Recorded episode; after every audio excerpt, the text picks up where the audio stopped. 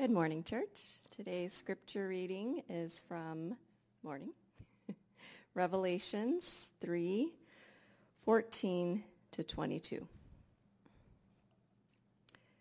To the angel of the church in Laodicea, write These are the words of the Amen, the faithful and true witness, the ruler of God's creation. I know your deeds that you are neither hot nor cold. I wish you were either one or the other. So because you are lukewarm, neither hot nor cold, I am about to spit you out of my mouth. You say, I am rich. I have acquired wealth, and I do not need a thing.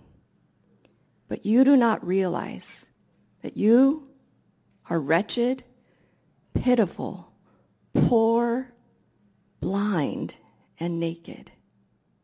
I counsel you to buy from me gold refined in the fire so that you can become rich, and white clothes to wear so that you can cover your shameful nakedness, and salve to put on your eyes so you can see.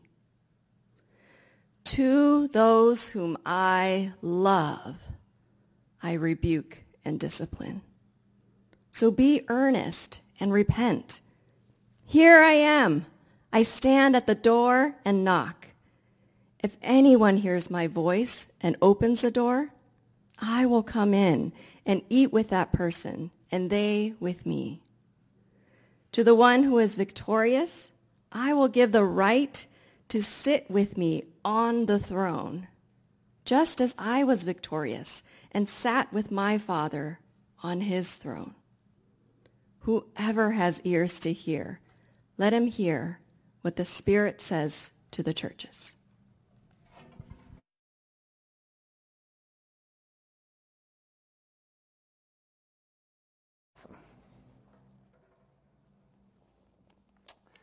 Good morning, church. Good morning, everyone. It is good to be with you.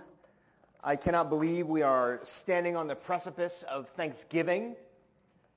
Though the, it's like the redheaded stepchild of the holidays, because uh, peppermint lattes are being served all over the country, and Christmas music is playing on the radio, and uh, Costco and Walmart and Target would all have us believe that the Christmas season starts in September. So here we are embracing Thanksgiving. It's good to be together. And thanks again for reading, man, so beautifully, so passionately. That was awesome. I love it. Man, so we're wrapping up today uh, the series that we've been in, in and out of for the last several weeks.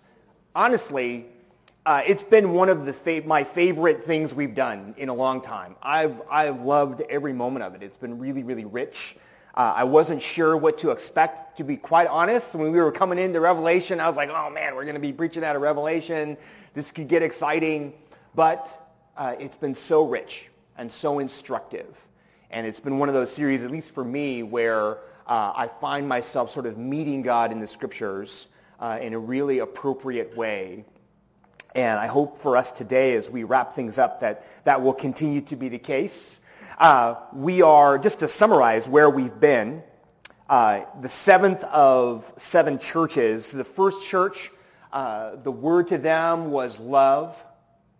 Hang on to the love of God and the love of one another. We talked about faithfulness, the need to remain faithful in every circumstance. We talked about truth, holding on to the truth when the truth gets threatened and when we are tempted to step outside of the truth. We talked about holiness when holiness is difficult uh, in society and the lives that we live to try to hang on to holiness. Authenticity. We talked last week about mission, the open door that God opens. And today we're going to look at this word, wholeheartedness. Wholeheartedness living in a conscious dependence on God in every area of life. Putting God in the center of where we live, no matter where we are and what we're doing, from the most mundane thing to the most worshipful thing, to be conscious of God's presence, his sovereignty, and our commitment to worship him in everything that we do and say, how we operate in the world around us.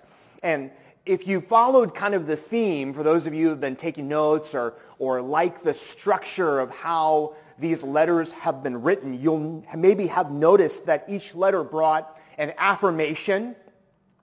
Each letter also brought a kind of rebuke, right? A hard word. And then there was some kind of instruction that followed. And then you listen to today's passage and you're kind of looking at it going, huh, that one feels a little bit different because it's all bad news. There's no like, hey, I really love what you guys are doing over there, but I've got this one thing I'm holding against you. There's none of that. It's like, hey, you guys are all kinds of messed up. And here's this hard word that he's bringing at the end, right? It's like he was cordial and nice and instructive all the way through. And then right at the end, it's like, well, I've got to get this last word in. I'm going to bring a hard word. But my encouragement to us as we hear that word is to recognize that the hard word is the loving word. That the hard word is hard because the person giving it is loving and caring for us in a way that is necessary. And it's easy to skirt past the hard word in our lives with our families, our loved ones, our coworkers, whomever it might be. It's easy to pass by the hard word, but the hard word is the loving word. And the picture that we are given in verse 14, as Shirley read, of Jesus, right? That image of Jesus that we want to carry with us as we go through the passage today is he is described as the Amen, the faithful and true witness, the ruler of God's creation. Not just amen, like we pray at the end of a prayer, which literally means verily or truly or so be it. We're talking about the amen, Jesus himself. He is the one who is true. He is the one who is faithful. He is the one who is the ruler of God's creation, the true witness. And so we want to recognize that this is who we are worshiping. This is who's given us this hard word today, and we'll see that hopefully permeate through uh, what it is that he's telling us about. All right? So, here we go. Nothing good said, all bad news. Is there any hope? The church is so sick, spiritually speaking, that he uses a, a sort of medical, clinical metaphor to kind of walk us through our illness. And so just to give you a roadmap, we're going to see some symptoms of what's going on in the church. We're going to make a diagnosis about maybe what's going on underlying those symptoms, and then we'll come up with a treatment plan from Dr. Jesus uh, in terms of how we're going to approach some of the challenges that we're facing. Maybe we'll survive. But before we jump into that, can I pray for us and just continue to give our time over to the Lord? Heavenly Father God, we attend ourselves to you this morning. We want this time, this space that we have dedicated to you more than any other time that we're going to spend today to be fully yours. We've marked out the time. We've set it on our calendar. We're here, Lord. And we want to do precious business with you. We want to work with you face to face as we worship today. And we open ourselves up, God in whatever way that we're able this morning, we open ourselves up to you and we open our hands and our minds and our hearts and we say, Lord, come be with us. Come offer us your word. Come offer us instruction.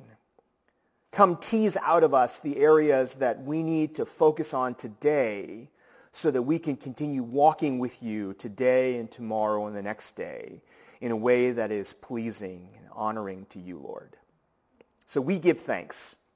We give thanks this morning for this time that you've provided. In Jesus' name we pray. Amen. Hey, so as we approach any kind of spiritual diagnostic, it's important to consider, is this true of me? How might this word be true of me? To what degree is it true? And go back to that picture, the amen, the faithful and true witness, and continue to do that business with God. Because I, I firmly believe that when we're confronted with a hard word, it's easy to run, right? It's easy to turn and go in another direction and embrace some other distraction. So here we are trying to do this critical business. So what's the symptom of the condition that we're in? He lays it out for us in uh, verses 15 and 16. He says, I know your deeds, that you are neither cold nor hot. I wish you were either one or the other.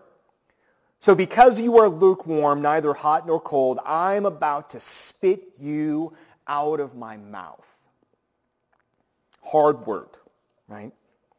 So it's this lukewarmness because you are lukewarm, neither hot nor cold, we get this strong reaction, this rejection, this expulsion, this expectoration, right? There's this crazy imagery that's going on here, right? We've taken a swig of something and it is not pleasing to us and we have this immediate visceral reaction and it's to spray it out all over the place. You ever have that happen? where you take a swig of something and maybe you're expecting one thing or another or somebody's played a practical joke. They've put all the salt in your water at the restaurant. Whatever it is, they've done something and you're meeting that taste, that flavor, that temperature, that sensation and it's so strong that the only thing you can think to do, your body just reacts and it just spews it out. It doesn't matter who's in front of you or what kind of fancy party you're at or where you are. It's coming out. It's going out all over the place and it's done. And all you can think of is I'm just so happy that it's no longer, you know, swirling around in my mouth. That's what Jesus is describing of his church, of us, right? Startling word. So tepidness or lukewarmness, what is it? What are we talking about? he offers this contrast in order to get after this notion of lukewarmness, because I think we've got a lot of ideas out there, because maybe if you've been around the church or you've been around Christianity uh, for any length of time, you've heard this lukewarm term, right? Never in good, in a good context. But we really got to nail it down. What are we talking about? So by contrast, if you look in verse 19, and we'll talk about this as part of the, um, part of the treatment plan. But he says this. He says, be earnest and repent. Be earnest as a, an opposite corrective sort of attitude or behavior that's kind of a contrast to this lukewarmness notion. And if we talk about earnestness in verse 19, the word in Greek is zelos, which sounds very familiar to what it means. It means to be zealous. It means to be uh, kind of excited and committed, right? So the lukewarm Christian is one without zeal, one without commitment, one without any energy behind their belief. The word zealous or zealous, often translated in the Bible jealous, sometimes describing Jesus himself as being jealous for us. It's the same word that sometimes has multiple meanings or twin meanings. And jealousy, if we think about jealousy, is about setting your uh, love intensely on something or someone, right? And jealousy comes about because we've set our intention on ourselves. You notice this? When we set our love intensely on ourself, we develop enviousness, right? Because we look around at everybody else and they've got something that we don't have and our attention can get skewed. And when we set it on someone else, we become jealous or zealous for them, for someone else to set our love so intensely on another person or another object or another thing so that all of our energy and all of our focus goes toward that thing, we can often create kind of an explosion of purpose and meaning and value where we want to see that person's satisfaction. We want to see their happiness. We want to see them succeed, right? You see what I'm saying? This language sort of is being played on here. So what Jesus is saying about the lukewarm Christian, going back to that person, he's not saying that they're hypocrites. He's not saying that they're doing uh, something other than what they believe. They're actually doing what they believe. They're going to church and they're doing the things. They're going through the motions. These are not people who are faking it till they make it what is happening inside of them is that they've set their hearts and their intentions on something other than Jesus. And when you set your zealous on something other than Jesus, you will ultimately live for that thing. And it's usually not something bad. This is actually the great difficulty of our heart's commitments because we commit our hearts to things that are not necessarily bad in the eyes of God, we overcommit ourselves and we leave Jesus out of the picture because we can commit ourselves to our work. God wants us to be working hard, productive citizens. We can commit ourselves to our relationships. It could be to our family, to our friends, to our children, to our parents. God wants us to be faithful friends and good family members and commit ourselves to those critical relationships in our lives. It could be to anything good around us. It's when we overcommit ourselves to those things and we leave Jesus out of the picture. Do you see what I'm saying? It is not that we are not zealous. We are zealous for the wrong things and not zealous enough for the things that are most critical. So the lukewarm Christian is there before uh, in the church there's no zeal for God, no intimacy, no wonder, no excitement. There's no oomph behind our faith. It's just like we're there floating in the ether, but there's no passion there. There's no excitement. There's no uh, significance to it. And so as Jesus is calling this out, he says two very startling things, and the first of which uh, most commentators struggle with to understand. He says, I know your deeds, that you are neither hot nor cold. Listen to this. I wish you were either one or the other! Exclamation point. Right? He says, I would rather you be cold or hot. Hot is easy, right? Because we've got all these great terms for, for zealous Christians, you know, people who are on fire for God, people who are called firebrands. I just want to be on fire for Jesus, you know, on down the line. So fire, hot, zeal, good, right? Maybe a little crazy at times, but it's considered a good thing most of the time, right? But he says, I'd also rather you be cold rather than lukewarm. And we struggle with this. What does that mean? Is Jesus saying, I would rather you be not Christian at all or super spicy hot Christian than something in the middle that's neither of those.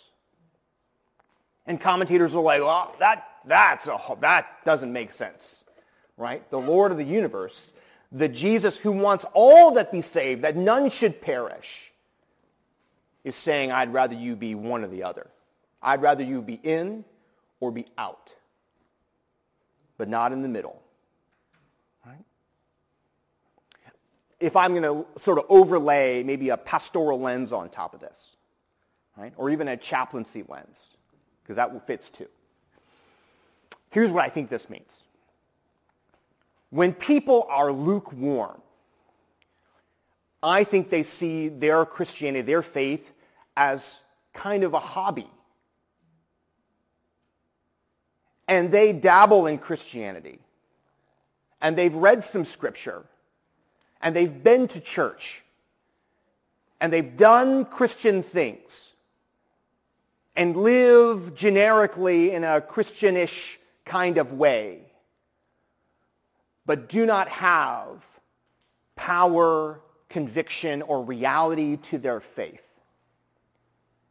And I will say, having encountered many of those people over my life in my ministry career, that those are the hardest people to minister to because they're just kind of there.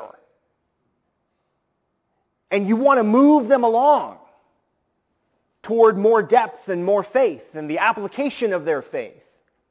And you want to get them to serve and you want to get them to see, but they don't live their life following Jesus. Jesus is actually not at the center of their hearts. He's over here off to the side, close enough where we might believe that he's at the center of our life. If for you ask them to their face, hey, do you believe in Jesus? Yeah, yeah, yeah, of course I believe in Jesus. But do you really believe? And they would answer yes, but I think as a pastor I would say, I actually don't know. I'm not sure. So you're close enough. You're close enough to know the things and check all the boxes, but you're far enough away where a discerning eye and a discerning presence might say, I actually don't know if they're Christian at all.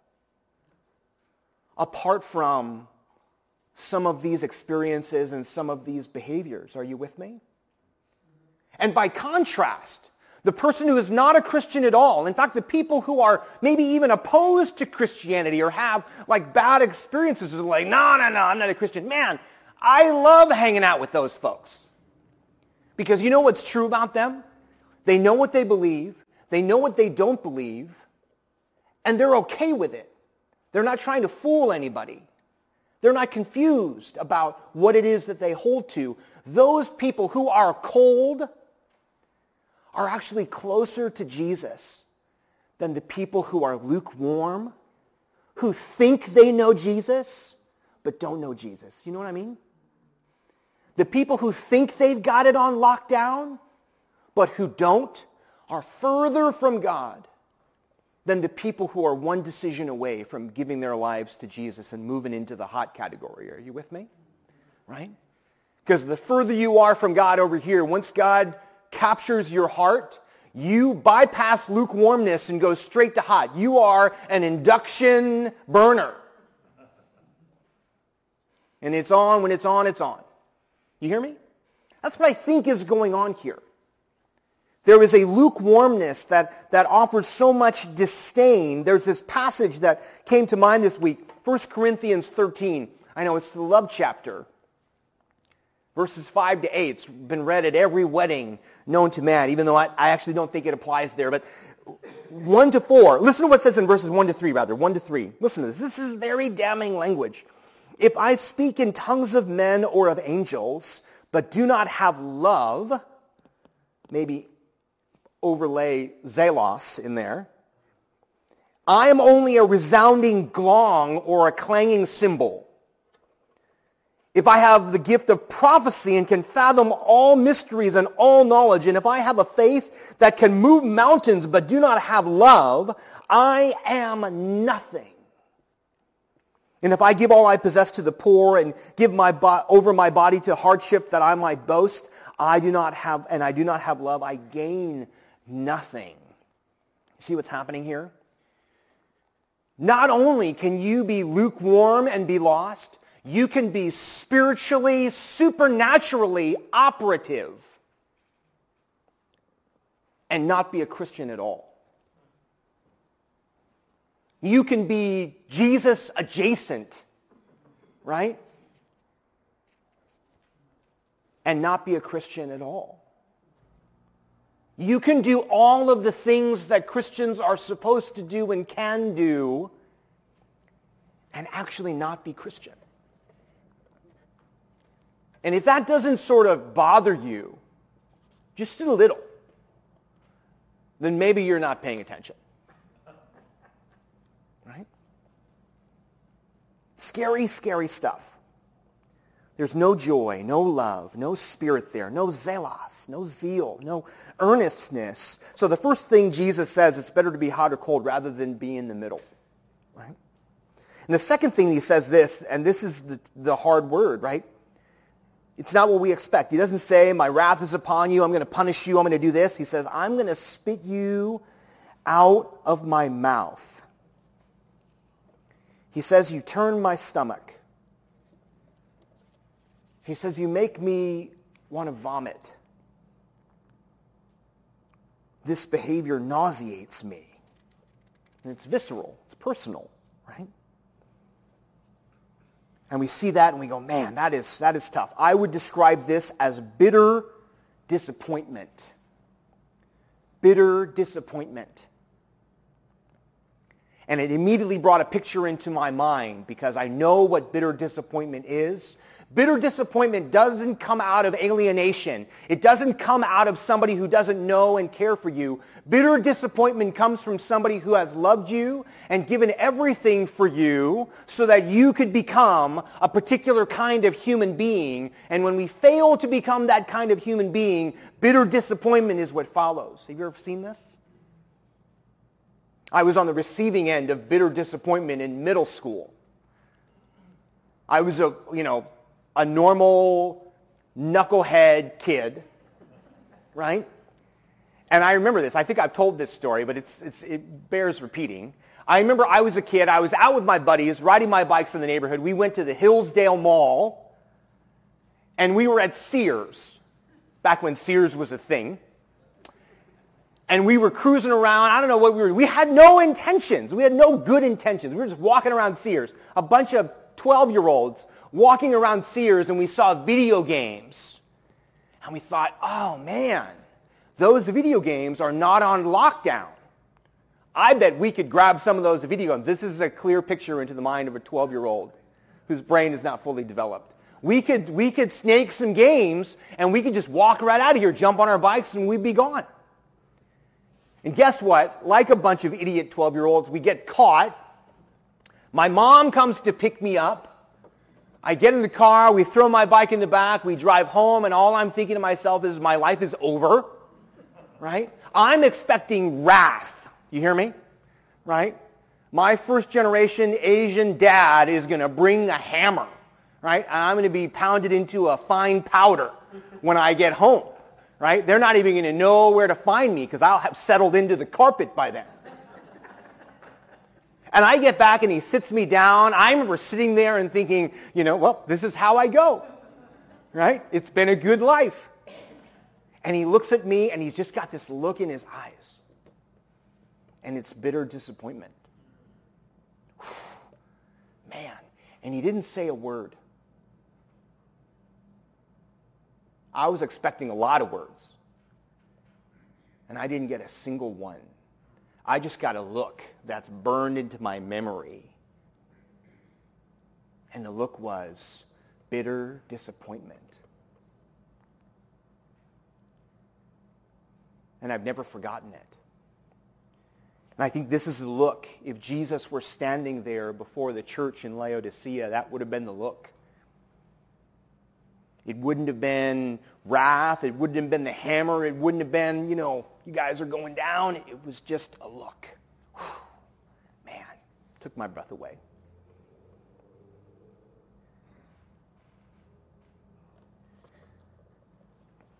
So that's the symptom.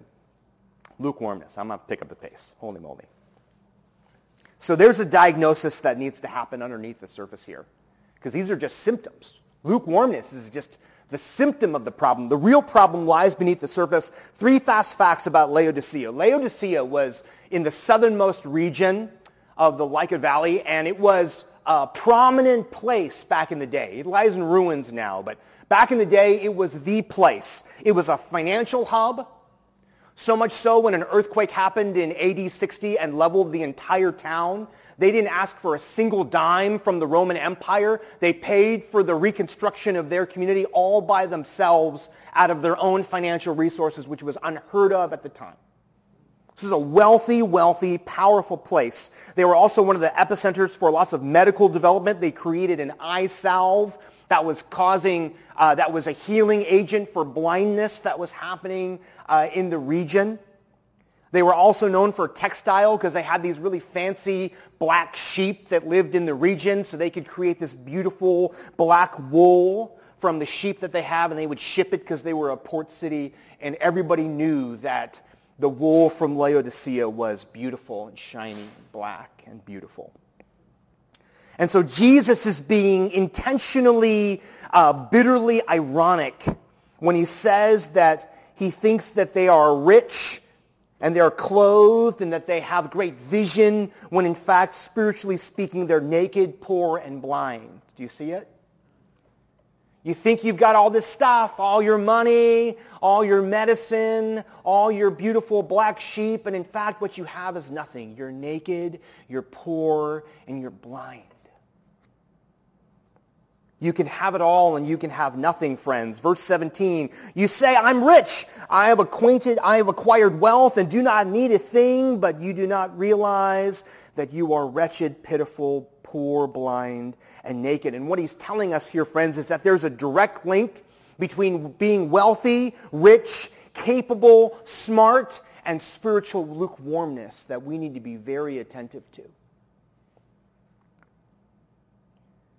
Because when you're brilliant and you're wealthy and in the world that way and you say to yourself, you know, am I a sinner saved only by the grace of God? I don't think so. I think I pulled myself up by my bootstraps. I think I'm a self-made man or woman. Right? And this kind of self-actualizing language actually moves us away from the gospel and the wonder of the gospel that we are sinners saved by grace isn't spectacular news to us because we don't think we need it in the way that others might need it. It's very difficult to overcome, spiritually speaking, being smart, being wealthy, being accomplished. It's actually really hard. It's really tough. And we stop and we wonder, why is the gospel so stagnant in North America? Why is it that we are in decline? And in countries like Africa and countries like China, other places, oppressed nations, primitive, cultures are thriving with the gospel. You want to know why? It's because they know they need it. And we don't need it. That's somebody else's problem. Martin Luther King, uh, in his letter from Birmingham jail, wrote this famously, almost prophetically. He says, There was a time when the church was very powerful in the time when the early Christians rejoiced at being deemed worthy to suffer for what they believed, and in those days the church was not merely a thermometer that recorded the ideas and principles of popular opinion. It was a thermostat that transformed the mores of society. And whenever the early Christians entered a town, the people in power became disturbed and immediately sought to convict the Christians for being disturbers of the peace and outside agitators. And, but the Christians pressed on in the conviction that they were a, a colony of heaven, called to obey God rather than man. Small in number, they were big in commitment. They were too God intoxicated to be astronomically intimidated. And by their effort and example, they brought an end to such ancient evils as infanticide and gladiatorial contests. Things are different now. So often the contemporary church is a weak, ineffectual voice with uncertain sound. So often it's an arch defender of the status quo. Far from being disturbed, disturbed by the presence of the church, the power structure of the average community is consoled by the church's silence and often even vocal sanction of things as they are. But the judgment of God is upon the church as never before if today's church does not recapture the sacrificial spirit of the early church. It will lose its authenticity, forfeit the loyalty of millions, and be dismissed as an irrelevant social club with no meaning for the 20th century. Every day I meet young people whose disappointment with the church has turned into outright disgust.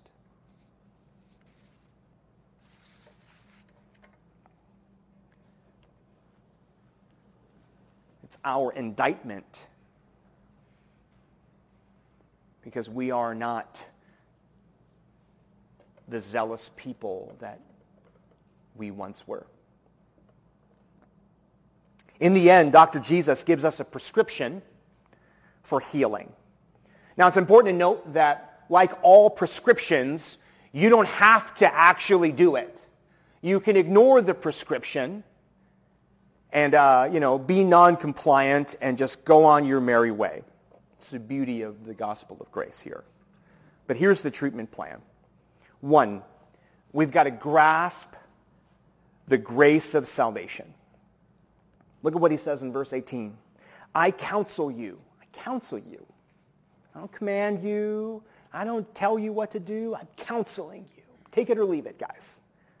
To buy from me gold refined in the fire so you can become rich and white cloth, with white cloths to wear so that you can cover your shameful nakedness and salve to put on your eyes so you can see.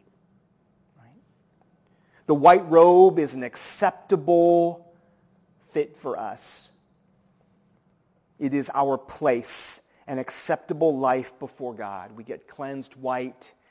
It's a place of status. It's a place of belonging, right? It's not of shame. It's of connection. Gold refined by fire. This is spiritual status before God. We've got nothing before him, and he gives us gold so we can have in our position status, position, power, and wealth. Spiritual sight to see yourself as God clearly sees you and how you ought to see yourself as things truly are not through the distorted lens of our own self-jealousy. Two, we've got to embrace suffering.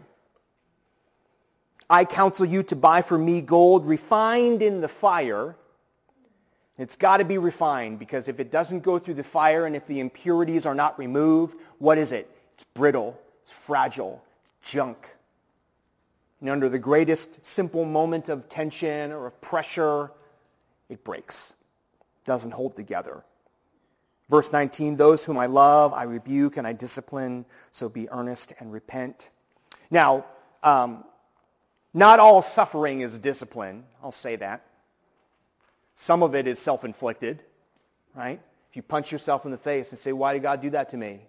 Right? Okay, we can have a conversation about that. Right? Sometimes suffering comes from just living in a fallen world and being fragile human beings. Sometimes it's in response to the sinfulness of others, right? Not all suffering is discipline. We can't always say, why is God doing this to me? But I will say this. All suffering is an opportunity to meet God in the midst of those places and to advance our faith and to advance his presence in our lives in a powerful way, right? So not all suffering is dif- uh, discipline, but all suffering can be used uh, for a greater good in our lives that God can actually create with us in those spaces. Right? But that's a whole other suffering, a whole other sermon. Third thing, we've got to be open to his love. We've got to be open to his love, right? He says, you nauseate me, but I love those whom I instruct. You make me sick, but I love you. Right? I can't tell you how many times I've said this to my own children. Right? You're so lucky God made you cute. Here I stand at the door and I knock. If anyone hears my voice and opens the door, I will come in and eat with that person and they with me. This is a beautifully personal invitation to come inside and to dine with Jesus. Right? I think about the prodigal son, of all the terrible things the prodigal son did, all the shame that he heaped on his father and in his house. The dad sat on a chair and waited for his son to return and prayed every day, please God, let me see my son come over that hill. And when he does, I'm going to run and I'm not going to care about my own embarrassment. I'm not going to care about my own ridicule. I'm not going to care if anybody makes fun of me, if anybody questions me in this moment. I'm going to get up, I'm going to kick my sandals off, and I'm going to run. And I'm going to meet my son on the hill. And he's not going to get wrath. He's going to get welcome. You see what I'm saying? Jesus says, I stand at the door and I knock. He doesn't barge his way in. He's knocking on the door and he's saying, if you open the door, if you open the door to me, I'll come in. And that's a constant invitation that he offers to us of intimacy. And this is a picture of the church, friends, right? This is not uh, evangelistic in nature. This is not to people who are outside the church. This is to the church itself. And when Jesus says he's standing at the door, he's standing at the door of the church. And he's knocking. And he goes, I don't know what you guys are doing in there, but if you'll let me in, that would be great. I'd love to get in there and worship with you. What a powerful indictment and invitation. Grasp his grace. patiently endure suffering, be open to his love. And the last thing that he tells us, I think is the most amazing thing in all the seven letters. And he says, to the one who is victorious, I will give the right to sit with me on my throne, just as I was victorious and sat down with my Father on his throne. You and I are not only being invited in as wayward, lukewarm, nonsense kinds of Christians, but we're being given an invitation to rule and to lead and to be seated in a place of honor. And the question is, why is Jesus ruling the world? Because he earned it. Why do you and I get an invitation to sit at his right hand, friends? And the answer is the same because Jesus earned it for you and for me. You and I get that invitation to have a white robe because Jesus was stripped naked before he got put on the cross. You and I get salve for our eyes so that we can see because Jesus was blindfolded and beaten and asked to prophesy who's hitting you. You and I get wealth, spiritually speaking, because Jesus had all of his possessions taken from him. Even after he descended from heaven and gave up all that he had already, all of his possessions were taken from him and those cast lots for whatever it is that he had left. So you and I could be spiritually rich and have wealth and have power. And the reason, friends, is because he was jealous for you. He set his love intensely upon something else and someone else, and it was you and it was me.